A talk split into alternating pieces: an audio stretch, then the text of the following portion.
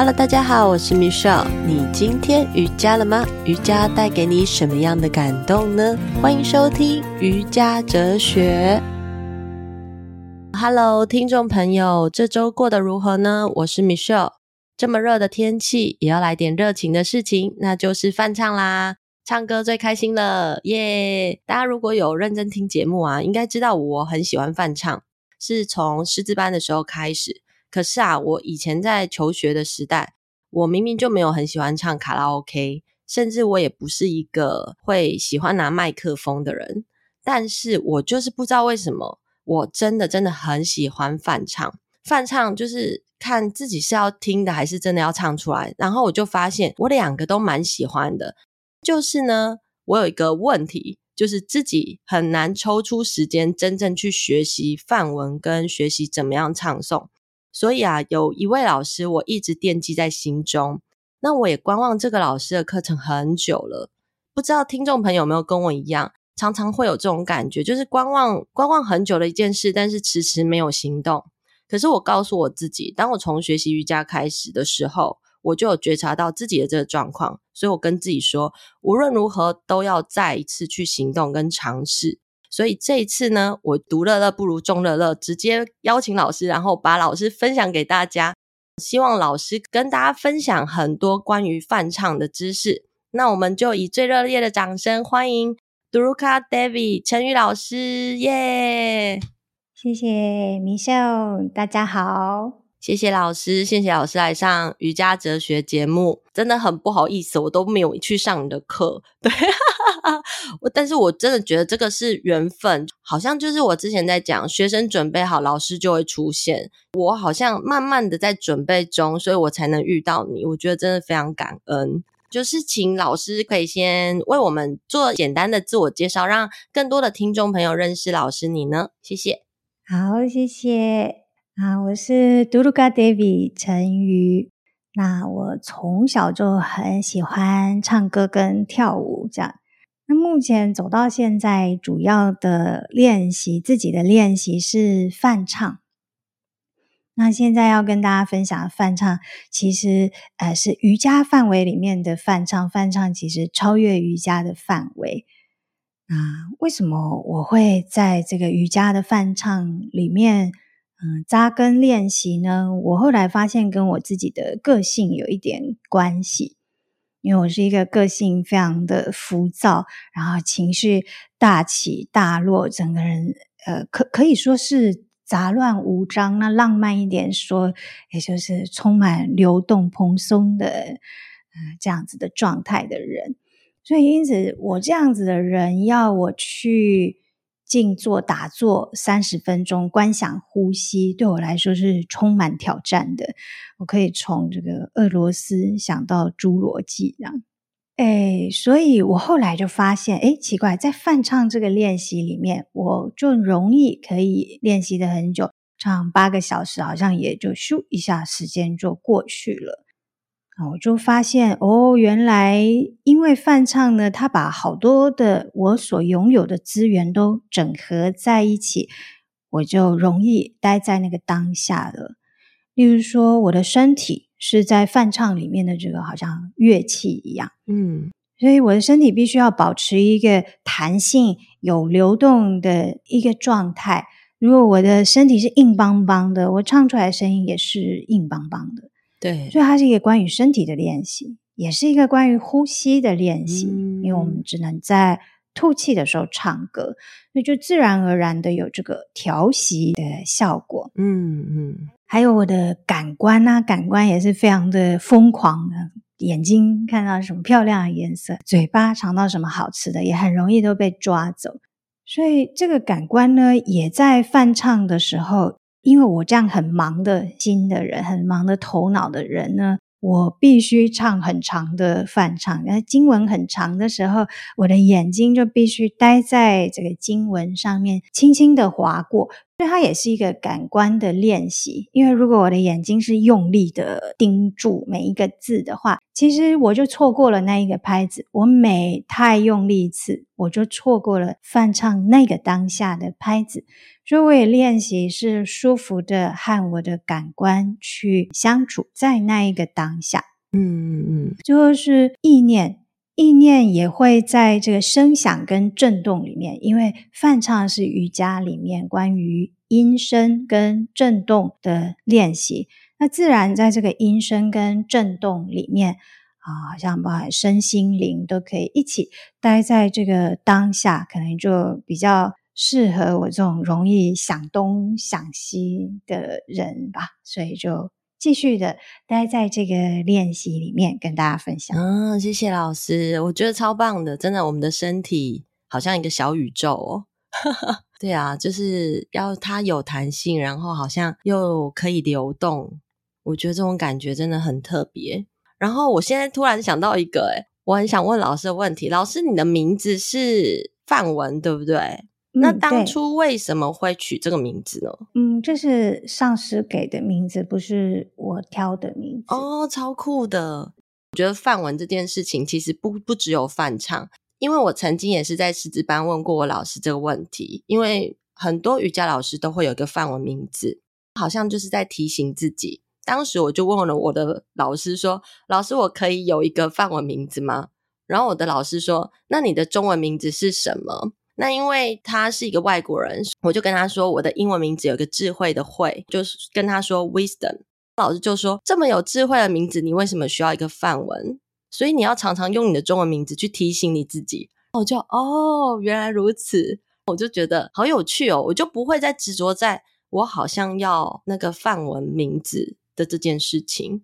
老师有想过这 这件事吗？因为我觉得范文名字跟范唱好像也是有关联的。其实我我觉得好像瑜伽的练习的路上，不管我们是练习瑜伽，着重练习瑜伽的哪一个面向，好像都在帮助我们脱离一些呃习性或是框架。这样，那也许有时以前一开始我们练习的时候，会觉得说，诶，我应该要有这个标签或是那个标签，这个勋章或那个勋章。后来发现，当你试的时候，你也其实不需要任何人的认证。我猜想，Michelle 刚才分享的这段故事，可能是类似一个关于他自己这样子的一个发现吧。对。所以其实我觉得，就像梵唱这件事情好了，有些人像我之前，嗯，我梵唱 on 的这个声音的时候，我在我的课堂上就曾经有学生问过我。老师，我一定要唱嗡吗？这不是很像佛教的那种语言吗？或者是某一些范文很像佛教，好像在讲宗教？我就跟他说没有，它其实瑜伽的语言，在你跟梵唱范文连接的时候，它是可以很贴切在你自己身体里头的。可是有时候我们的人会有一个既定思想，就是会把它标签化。那我是不是就要去学梵唱，我才可以怎么样？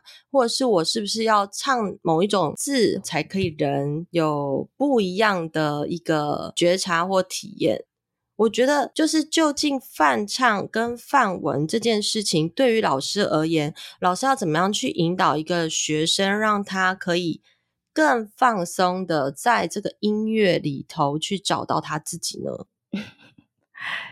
我必须说，这真的是他有没有吸引你？如果这件事情根本就不吸引你，那就立刻放下吧。人生有这么多好玩的事情，那不要说人生了，光是瑜伽呢，它自己就本身如此宽广，里面有这么多不同的练习，找到适合你的练习就好，不一定要练习梵唱。但若是你对梵唱有兴趣，或是它真的吸引你的话，那谁来劝你不要做，你也无法，也做不到。嗯，所以这个原生的吸引是对我来说，在翻唱里面是很重要。因此，我也不会去说服一个他其实对翻唱没有什么感觉，或是没有什么好奇的人说：“哦，赶快来练习，或者是如何。”那但是，若是他很想要练习翻唱，不知道怎么开始的话，诶，那我的确可能有一些这个引路的功能，协助他怎么样开始去经验这个练习，这样。嗯、那但是最后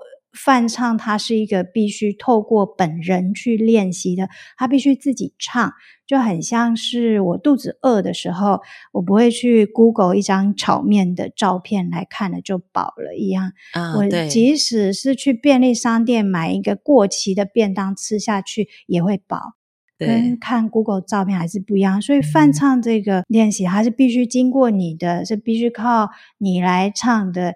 呃，不管是唱一颗 Om，唱 Om Namah Shivaya，唱整段的经文，还是如何，需要靠唱诵或者自己唱诵，经过你，然后你自己去经验。也许你唱同一首梵唱，每一次的经验都是不一样的。那为什么要别人来告诉你说这首梵唱是什么意思？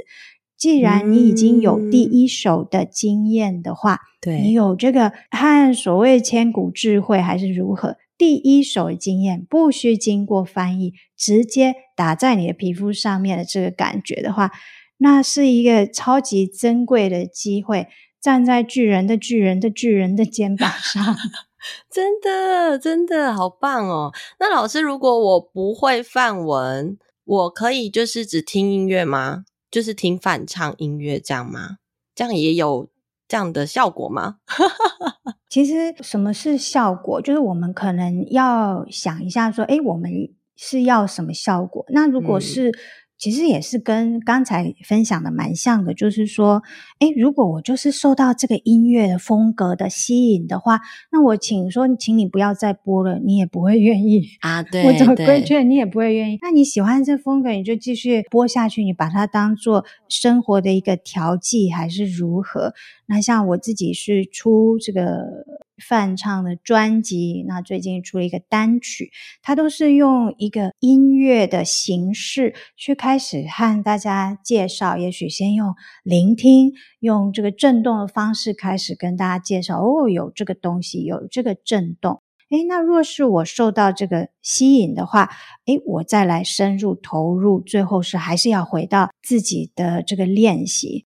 所以我觉得啦，哈，我的这个专辑跟单曲呢，它用音乐的形式去包装，本身其实是就是念经，去经验自己。瑜伽都是在经验自己各种的工具，那梵唱其中一个，没错没错。啊，因为利用音乐来包装这个梵唱、嗯、念经，然后它很像什么呢？它就很像一个邀请函，邀请函，邀请你来这个派对。啊那真正的派对就在日常的练习。对，那老师这个派对我们要怎么样去创造出日常的练习啊？是这样哼歌吗？还是？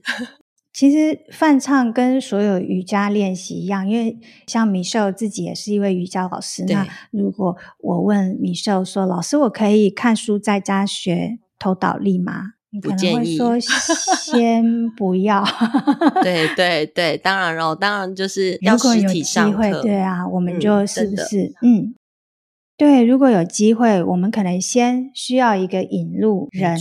不一定是一个课程的一个设定，一个环境。课程是一种形式，那有的时候是像固定的每周的一些唱诵的聚会啦，嗯、或者是嗯贴近经典，喜欢看故事啊，关于瑜伽的故事啊，这些方式其实也都是一个开始慢慢趋近。那刚才米秀分享过，就是关于。学生自己准备好的时候，老师就会出现。其实每一天每一天的练习，我们都在准备自己成为一个更好的载具。因为宇宙或者说这个来自真实智慧，它是无时无刻的、平均的、持续的在向我们倾诉的。那是我们有没有办法把它接在手上，或是有没有办法？哎，消化吸收而已，没错没错，大大概是这样。那所以你可以从这个有引入的方式开始入手。如果没有这个机缘，但很想唱，那放着音档跟着一起唱，嗯、或是偶尔唱唱 Om，跟你做捷运的时候，跟捷运合唱一下 Om，跟你家的电扇合唱一下 Om，这样可能也是一个慢慢开始趋近、打开自己练习机会的方式吧。对对，我觉得其实老师你刚刚分享的是很日常，我们平常就可以把这个 “on” 这个字带进去，无时无刻就好像呼吸一样的那种感觉，我觉得很舒服。嗯，对。然后我刚刚突然想到一个，在学习的路上真的很需要一个引路人。而老师，你现在有推出一些线上的课程，印象中很早，早上也有，晚上也有，其实就是一整天，大家只要去把自己的时间安排好，都可以来跟老师一起学习梵唱，甚至里面有一些范文念的方式。对，有一些比较长的句子，老师也是。拆解给大家听，因为我有一个朋友，有一个瑜伽老师的朋友，他就上老师的课程。这样，我有一次在他的英瑜伽课程的时候听到，我觉得哦天呐，太疗愈了。对，所以我那时候就有被这一首歌吸引。这一首歌呢，就是刚好也是老师进这一次的那个单曲，所以我真的强烈推荐大家一定要来听单曲。单曲呢，资讯我会放在节目资讯栏里。不过，我现在就是想请老师分享一下，老师现在的线上课程的一个形态跟内容大概是怎么样呢？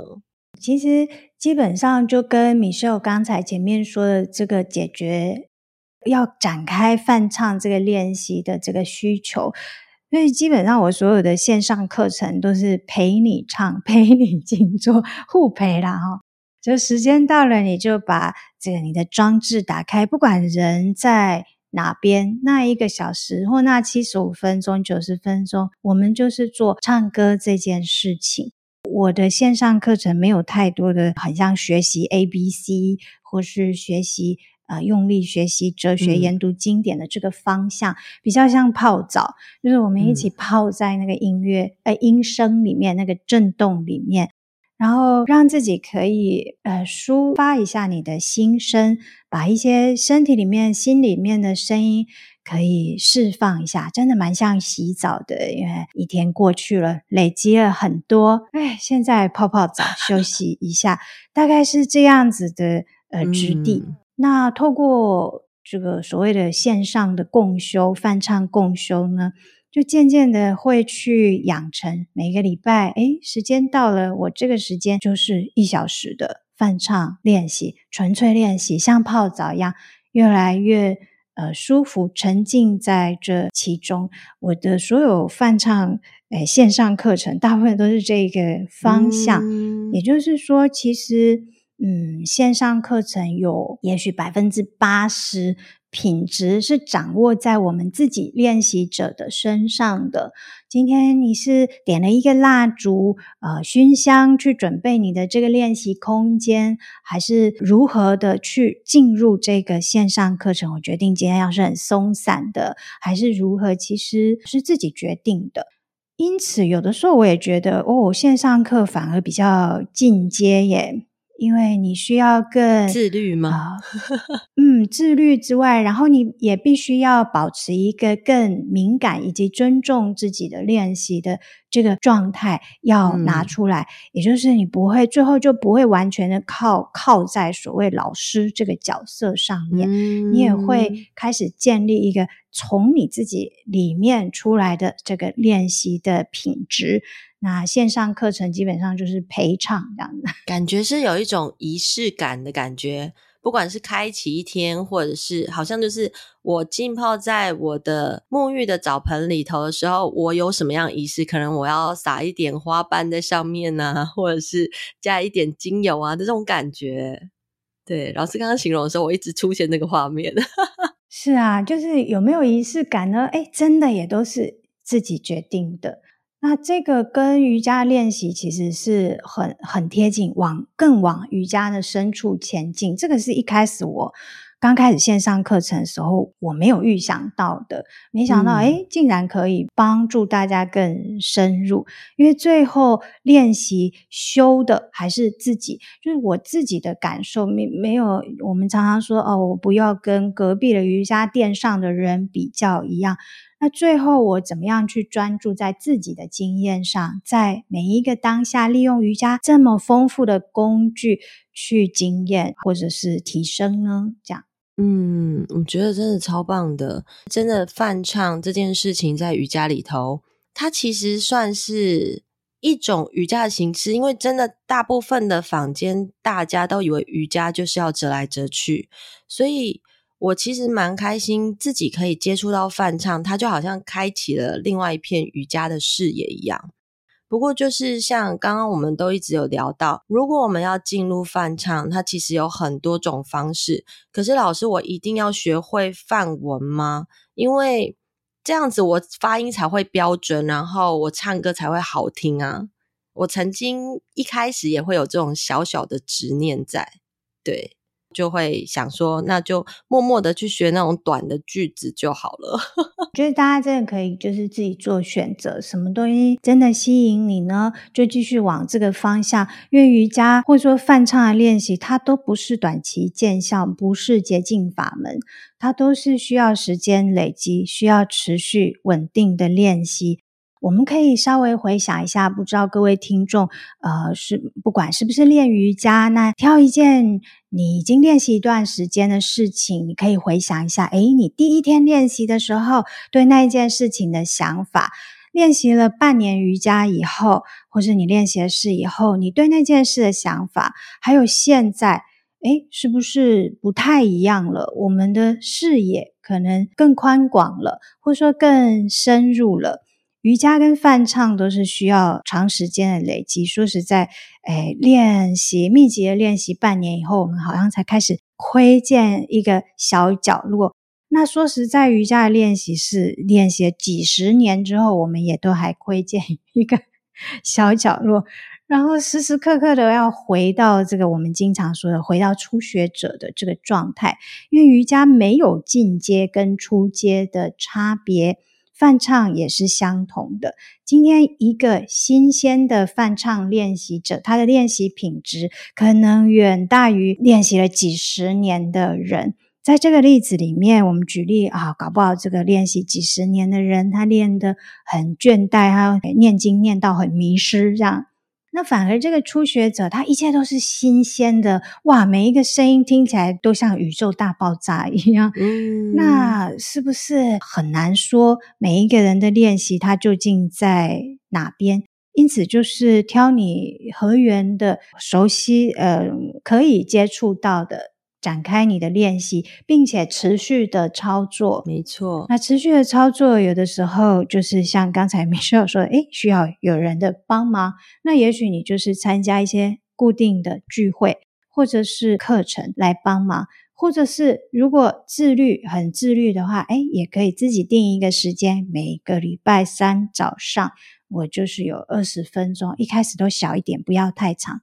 二十分钟，我就是做这件事情，这样也是一个开始的方式。然后就很有耐心，声音震动，它需要慢慢的展开，展开，很像打雷这个闪电一样，它就慢慢的、慢慢，你要给它呃时间跟空间去发酵，嗯。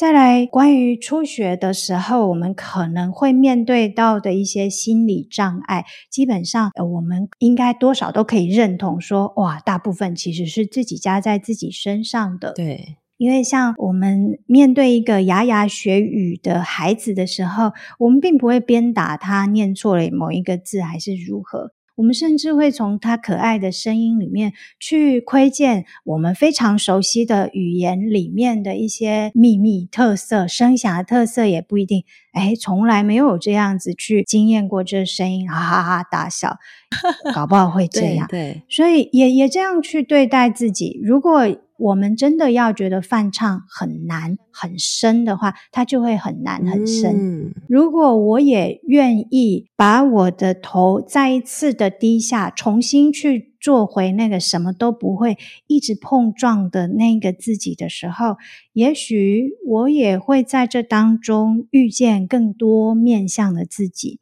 也会变成一个更有内在力量的人。嗯，没错，没错。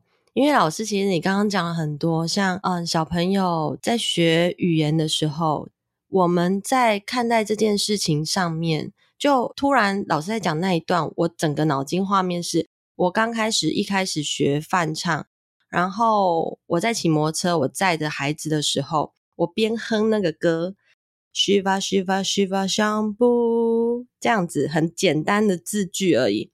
结果我们家的小孩呢，大概听了我唱了一周之后，我那一天我不知道为什么我突然闭嘴，他们两个突然唱了起来，然后就很欢乐的三个人在车子上面 在那聊天，然后都一直在唱这首歌，我就发现好有趣哦。有时候就是一个一个 moment 一个点，就好像记忆在孩子在学习的过程中。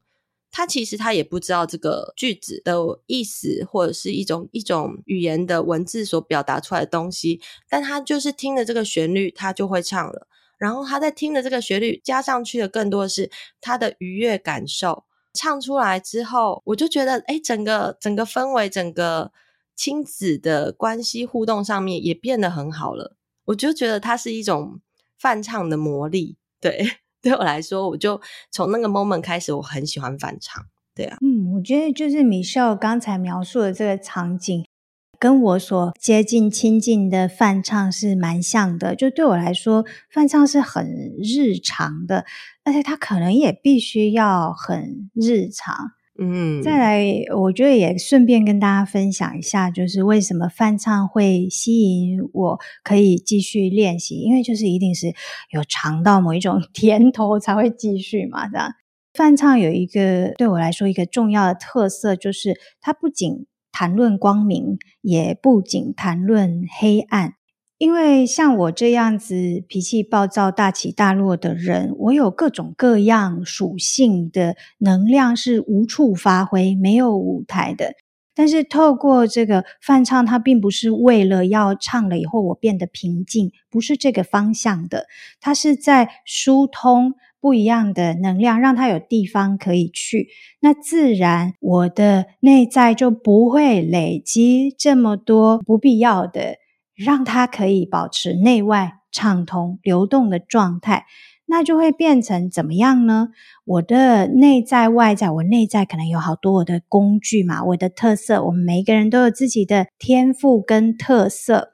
有的时候会不会觉得，哎呀，我做的特别好的那些事，天赋有的时候变成我的诅咒一样，哎，怎么变成我的一个一一包很重的包袱？但是在泛唱这样子的练习，可以去疏导各种各样，不仅是光明，也不仅是黑暗，也没有要往平静的方向去专门去疏导情绪，这样子的方向来练习的时候，内外的平衡的时候，我的天赋就能为我所用，就会有一些，诶，只有你可以做得到，只有这一个组合。可以去发挥，让你的天赋得到最好的发挥的方式。举例来说，因为像我这样子，诶，头脑比较复杂，想东想西的人，诶，我没有办法持续的唱诵一句翻唱而已。Om Namah Shivaya，Om Namah Shivaya。这样子的唱诵对我来说，唱久了我也很容易飘走，一样可以从二十六岁计划到六十六岁一边唱这样子。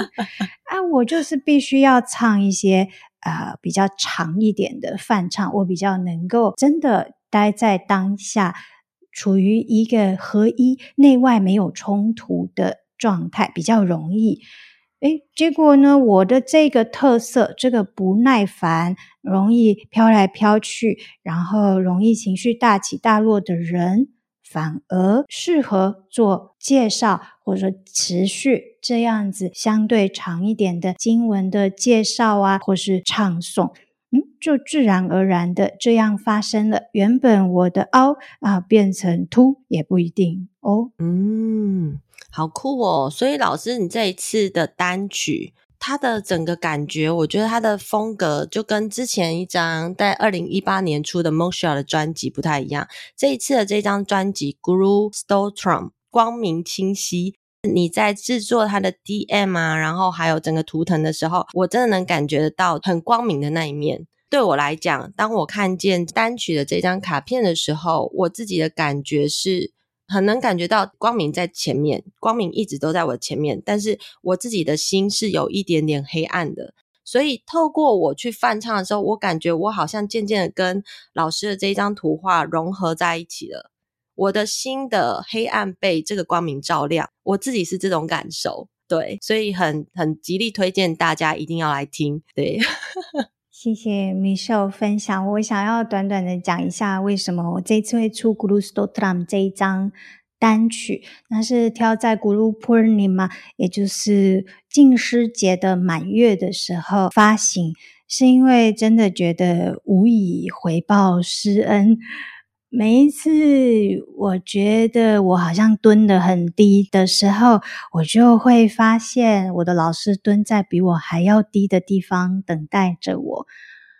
然后每一次我觉得我好像做了很多，好像达成了很多的时候呢，我就会发现啊，我做的东西只是我老师准备给我的 材料包而已。我既没有参与呃种竹子的过程啊，还是把它削成一片一片的这些过程，我只是组装而已，所以真的无以回报师恩。就透过这一张单曲，这个简单的唱诵，真的想要礼敬这个一路的传承。没错，没错，我自己也会在学习的路上，慢慢的能感觉得到。很多智慧现在在我们身上应用，这样子的传承下来，我们真的要感谢这一路引领我们所有走过这一切的这些上师们。如果没有他们，我们其实现在没有办法去听到这么棒的音乐，甚至学习到这么棒的智慧。所有的路程，真的能感觉到我们自己现在这个当下是。被这些老师们很温暖的抱着的，就像我现在被老师温暖抱着一样，哦，很感动。对，光跟老师讲话就疗愈了我。谢谢。好哦，然后老师，对，就是我想在节目的最后、最后之前呢，我们先来分享一首歌，就是二零一八这张专辑，因为它有在那个 KKBOX 平台上，所以我想要分享。这一张专辑，老师有没有比较喜欢的歌曲？因为我自己有啦，我自己有一首还蛮喜欢的，就是这张专辑的最后面一首《Shiva Ham》。对，Shiva Aham，然后合在一起念 Shiva Ham。哦，Shiva Ham，好。对，翻唱真的就是有时候那个音还是要注意一下。我我自己啦，也许每一个人他的感受，我们刚刚都有提到。对，那这首歌为什么我想要分享呢？是因为这首歌当我在听的时候，会让我心很平静。其实这个咒语它所代表的是一个纯洁跟吉祥。对我来说，它就是。如果我可以一直保有这个纯洁的意识，我再把它用这样的纯洁意识去看待这整个世界，我会发现，其实我们就一直被这个生命的感恩跟感动包围着。所以，我们其实我们的出生对我来说，它就是一个恩典了。当我一直重复听的这个字句的时候，我的身体是这样产生变化。那我不知道老师有没有特别在这一张专辑里头有没有想要，因为今天这样子分享，然后想分享给听众朋友可以去听的一首歌呢，我可以把它放在就是我们这个节目的最后，这样。其实就像 Michelle 说的，翻唱这个练习真的是对每一个人他各自有各自的解读。我在唱歌的时候，嗯，不会把意念特别放在，比如说吉祥啊或者是什么这样子的上面，我就是单纯的唱而已。没有要把它拿来做什么用途。那顺着这一次的 Guru Stotram 的发行，刚好是在这个静思节满月。那 Moksha 上一张专辑呢，也有一首歌是关于 Guru，那就是 Om Mangalam 这一首歌。那也欢迎大家利用这个机会去听一听，搞不好是你喜欢的音乐风格，也不一定。啊，音乐风格邀请函。梵唱每天派对啊，好棒好棒！谢谢老师，谢谢老师，就是为我们推荐。但其实啊，真的就像老师讲的，每一个人对于梵唱的可能旋律啊、音乐啊都不一样，感受度都不同。我觉得大家只有亲身自己去体验过，就是听了这样的音乐之后，你的身体会产生一一种不一样的感受，那么你就会慢慢的去找到适合你的梵唱，或者是适合你的风格。所以，真的，真的，今天非常谢谢 Durga Devi 老师接受我的邀请，然后来上我们的瑜伽哲学节目。那也再一次去推荐大家，就是不管是在二零一八年 Moksha 专辑，还是这一次的单曲 Guru Stotram 光明清晰这张专辑，都非常推荐大家拥有它。因为虽然说没有 CD player，但是老师把它改成数位版，所以我真的觉得非常的贴心。大家一定要拥有这张专辑，然后时时刻刻的去提醒自己。我们其实就跟老师所拥抱着这份爱，然后环抱着我们，让我们每一天都可以呈现一个头脑非常光明清晰，整个生活、整个生命也是非常光明清晰的一个状态。嗯，谢谢老师，谢谢 Michelle，哈利翁达萨，哈利翁达萨，谢谢大家，谢谢。